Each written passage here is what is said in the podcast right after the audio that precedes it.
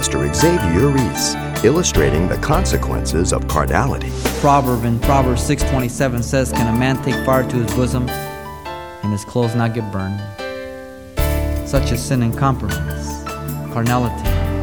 Do you or I think that we are sufficient to do such a compromise and to commit such a lifestyle, and yet that we can escape the consequences of that choice? Certainly not.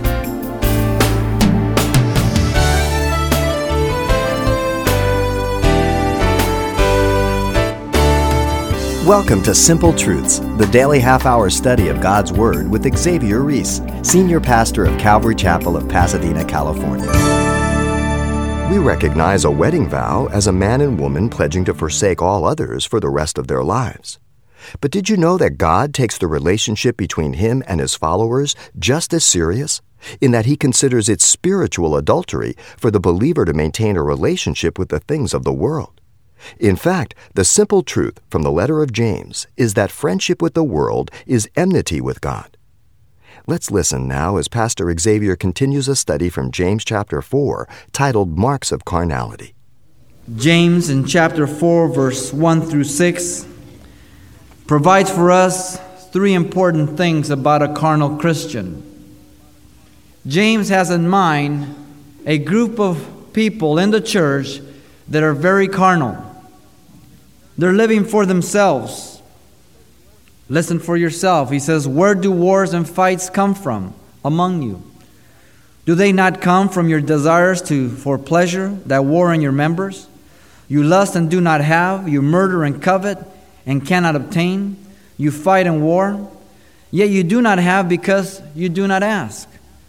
You ask and do not receive because you ask amiss that you may spend it on your own pleasures adulterers, adulteresses. Do you not know that the friendship of the world is enmity with God? Whoever therefore wants to be a friend of the world makes himself an enemy of God. Or do you think that the scripture says in vain, the Spirit who dwells in us yearns jealousy? But he gives more grace, therefore, he says. God resists the proud, but gives grace to the humble. Three things James tells us about a carnal Christian. The first is found in verses 1 through 3. He is dominated by his sin nature. Now, when we speak of the old sin nature, we are talking about that fallen, depraved nature that only allows man to sin. He can do nothing but sin. But when we came to Jesus Christ, the Bible tells us that we obtain a new divine nature. It means that now we have the ability to live above the sin of the world. But at the same time, though we have the ability not to sin now as Christians, we must never forget that the old man, the old sin nature, is ever present with me. Now, the first thing we note here about the carnal Christian who is dominated by his old sin nature is that he lives in a constant condition of warring in the energies of the flesh. Where do wars and fightings come from among you? The reference to war means a chronic, a, a constant condition. Though he has accepted Christ as his Savior, he still has control of his life and he does not submit to the lordship of Christ. The carnal Christian also, he lives in a constant condition of seeking pleasure that war in his members. For he says, Do they not come from your desire for pleasure that war in your members? You see, he lives for pleasure that which appeals his flesh, that which feels good, that which brings him satisfaction. He lives his life by seeking pleasure, not by seeking God. But thirdly, because he lives in his fear of carnality daily, the fightings and wars continue. It's an ongoing process. He says, You fight and war. The end of verse 2 and verse 3 it says that he lives out of fellowship with God. And this is probably the most devastating. He says that he does not have because he does not ask. And he asks but doesn't receive because he asks amiss that it may be spent on his own pleasures. First of all, he knows that he's in sin. He knows he's not right with God. He's running his own life. So he doesn't dare come before the throne of grace because he knows that sin hinders his relationship with God. A carnal Christian is out of fellowship with God always. You see, the carnal believer is dominated by his old sin nature. And that's where he lives. But not only is he dominated by his old sin nature, but he is drawn to the world. Verse 4 says, Adulterers and adulteresses, do you not know that the friendship of the world is an enemy to God? Whoever therefore wants to be a friend of the world makes himself an enemy of God. Unfaithfulness. We are married to Christ. It's an Old Testament metaphor that is found throughout. Isaiah 54 5 says, For your maker is your husband. Jeremiah 3 8 says that God gave Israel a writing of divorce. You see, when we are drawn to the world and we are living for the world, then we are committing spiritual adultery with Christ. Jesus says, You're a wicked and adulterous generation to those men of the day. Paul says, Be careful that you are not seduced by subtlety as Satan seduced Eve, for you are a chaste virgin unto Christ.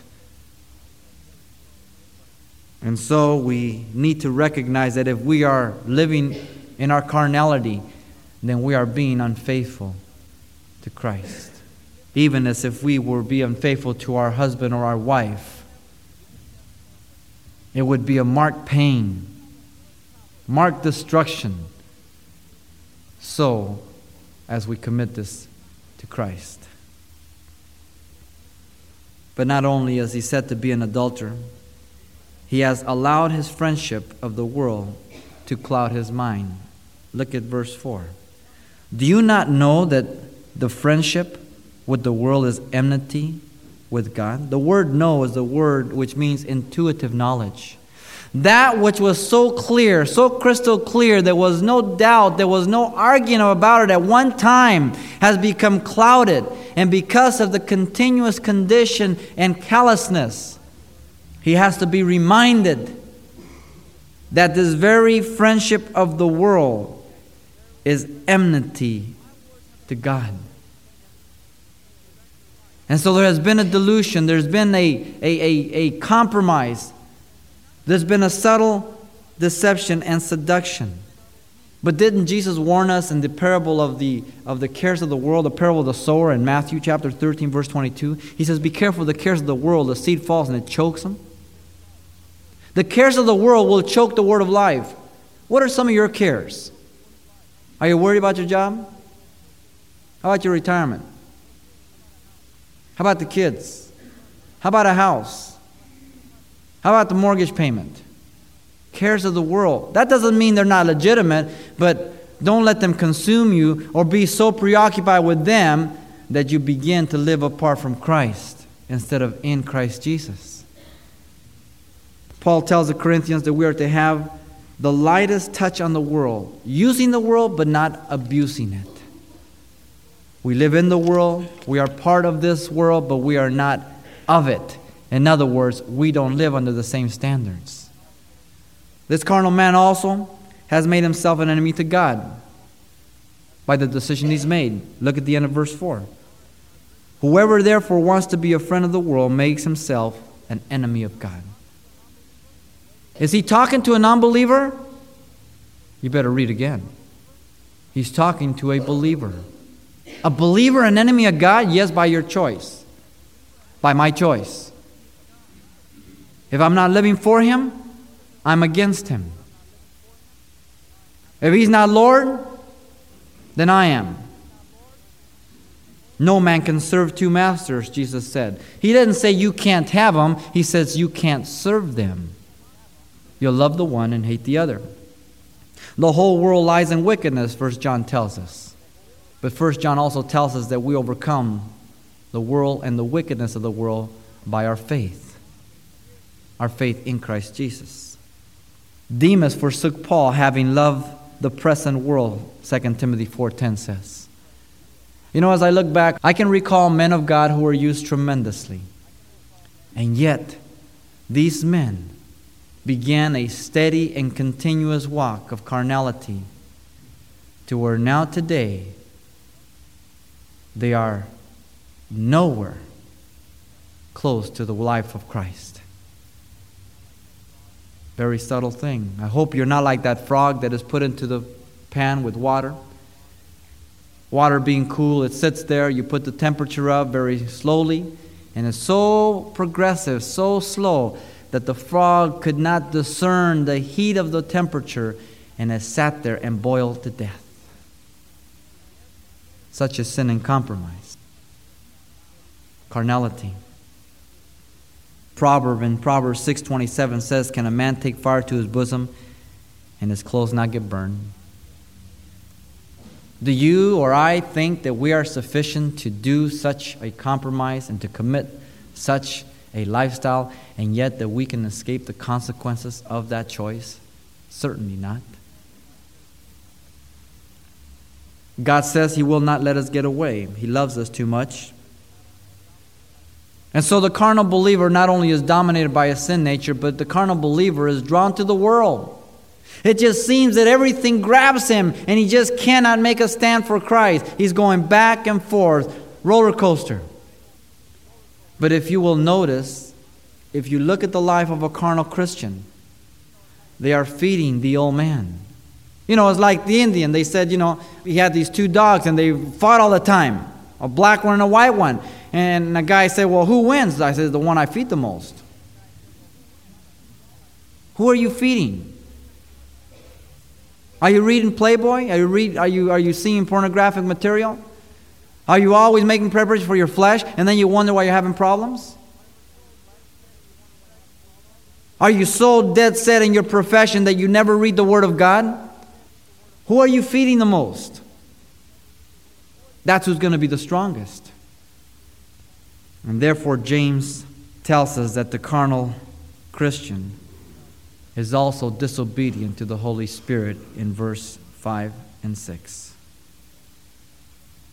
Or do you think that the scripture says in vain, the Spirit who dwells in us yearns jealousy? The believer is told in Ephesians 4:30 not to grieve the Holy Spirit, not to bring pain. If I tell my children to do something or not to do something, and they disobey, it brings pain to my heart. Then it brings pain to their rear. but first, it brings pain to my heart. When I grieve the Holy Spirit, it brings pain to the heart of God, and then God brings pain to my life. He will deal with me.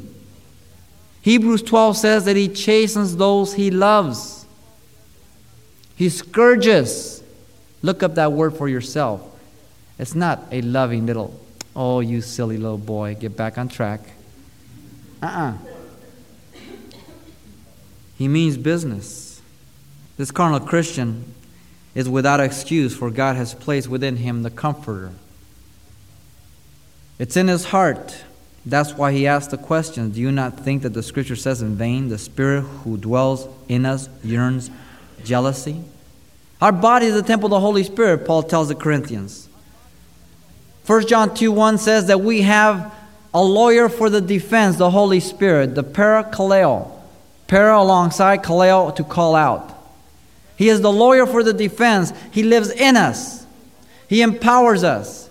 He is the representative of Christ. Jesus said in John 14, 16, and 17, I will send you another comforter. Two words in the Greek for another. The word that is used there is another one just like me.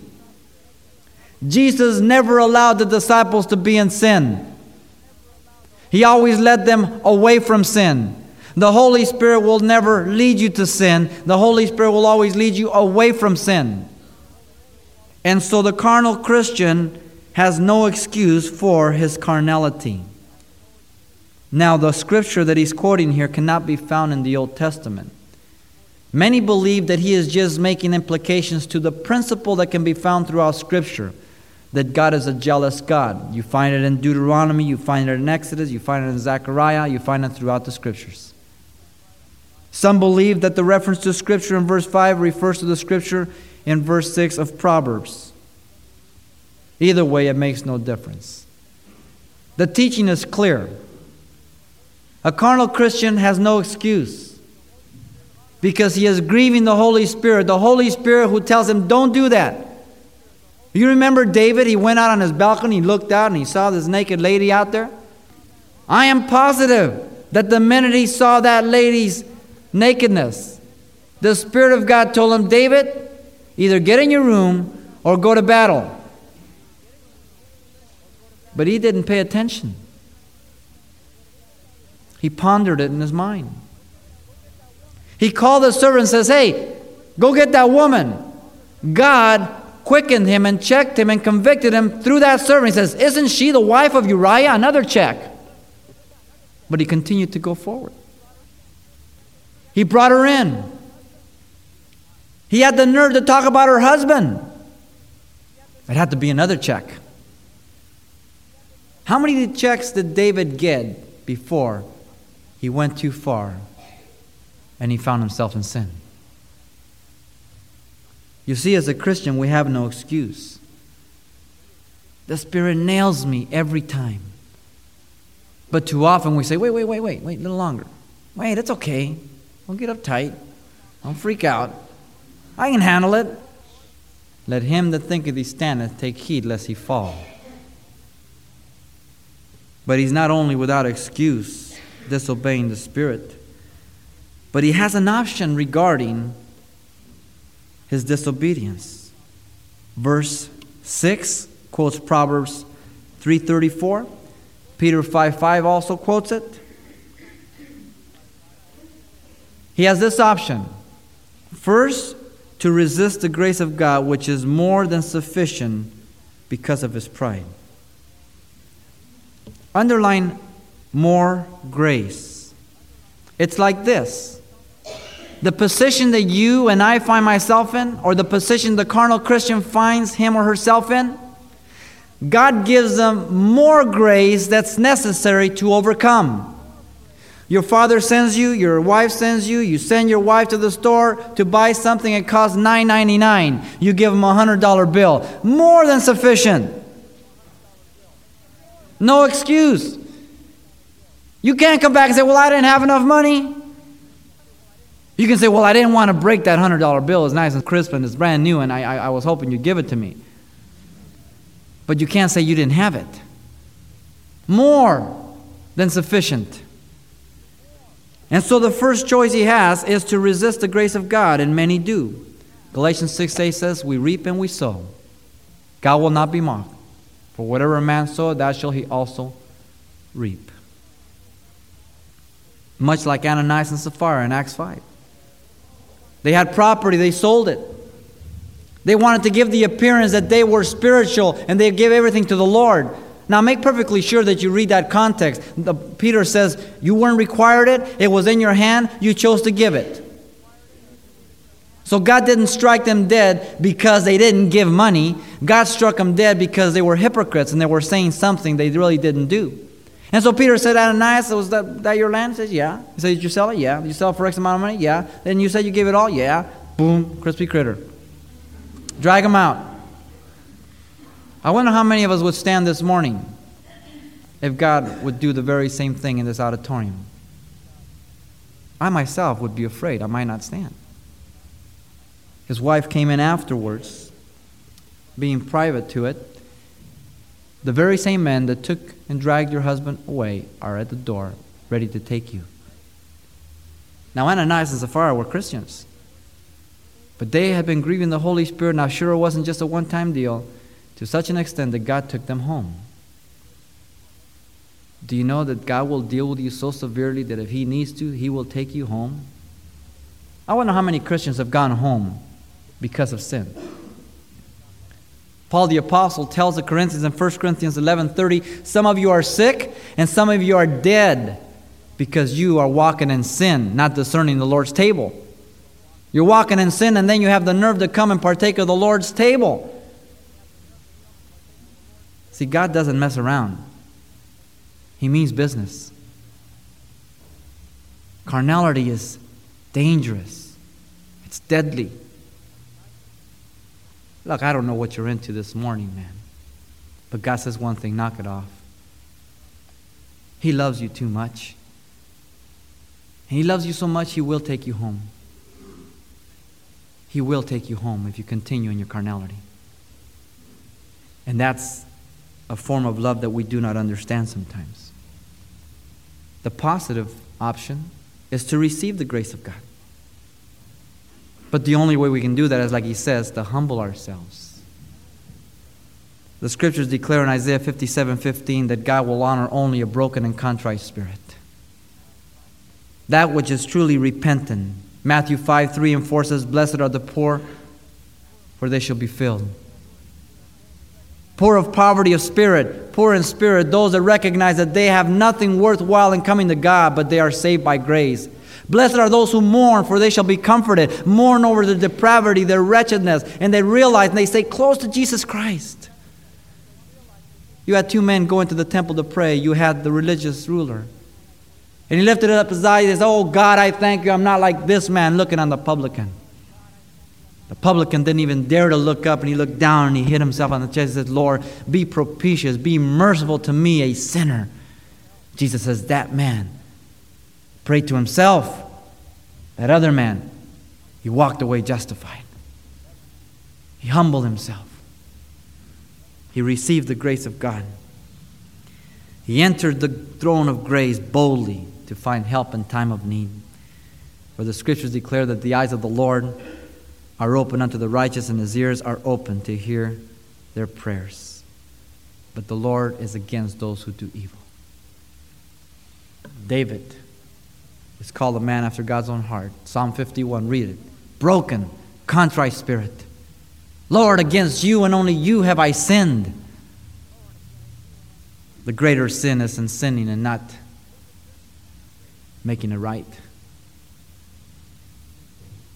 To what extent are you controlled by your flesh? Are you living in a continuous state of carnality? Satan offered to Jesus all the kingdoms of the world and he turned them down. What are you selling out for? A foxy little girl? What are you selling for? Money? You're selling out cheap, man. You need to consider the cost. You need to repent from your carnality if you're there. Because God loves you very much. The carnal Christian is dominated by his sin nature constantly. The carnal Christian is drawn to the world, straddling the fence. And the carnal Christian is always disobeying the Holy Spirit, which is there to warn him and to draw him to God. If you find yourself in that position this morning, my prayer is that you repent. I don't need to know what you're into, but you need to tell God. And He says He will pour out more grace than is necessary for your restoration. If not, you run the chance that He will deal with you severely because He loves you. I hope it doesn't have to come to that. But if that's the way it has to be, so be it. For God is not the author of confusion, and God will not be mocked. But He wants to bless you so. He wants to use you so. He wants to fill you so. I pray that you open your heart to Him who is able to make you stand. Pastor Xavier Reese illustrating the consequences the sin nature breeds when the believer chooses living in carnality over a life in the Spirit. Today on Simple Truths. Now, just before we close, let me take these last moments to mention that copies of today's Simple Truth study titled Marks of Carnality are available, as always, on CD for only $4. And by the way, this will also include everything Pastor Xavier shared the last time we were together as well. So, once again, the title you'll want to ask for is Marks of Carnality, or just mention today's date. You can request your copy by writing Simple Truths, 2200 East Colorado Boulevard, Pasadena, California, 91107. Or to make your request by phone, call 800 926 1485. Again, that's 800 926 1485. Or the address once again is Simple Truths, 2200 East Colorado Boulevard, Pasadena, California, 91107. And thanks for mentioning the call letters of this station when you get in touch. This helps us track the effectiveness of this ministry in your area. And then join us for more simple truths next time with Pastor Xavier Reese.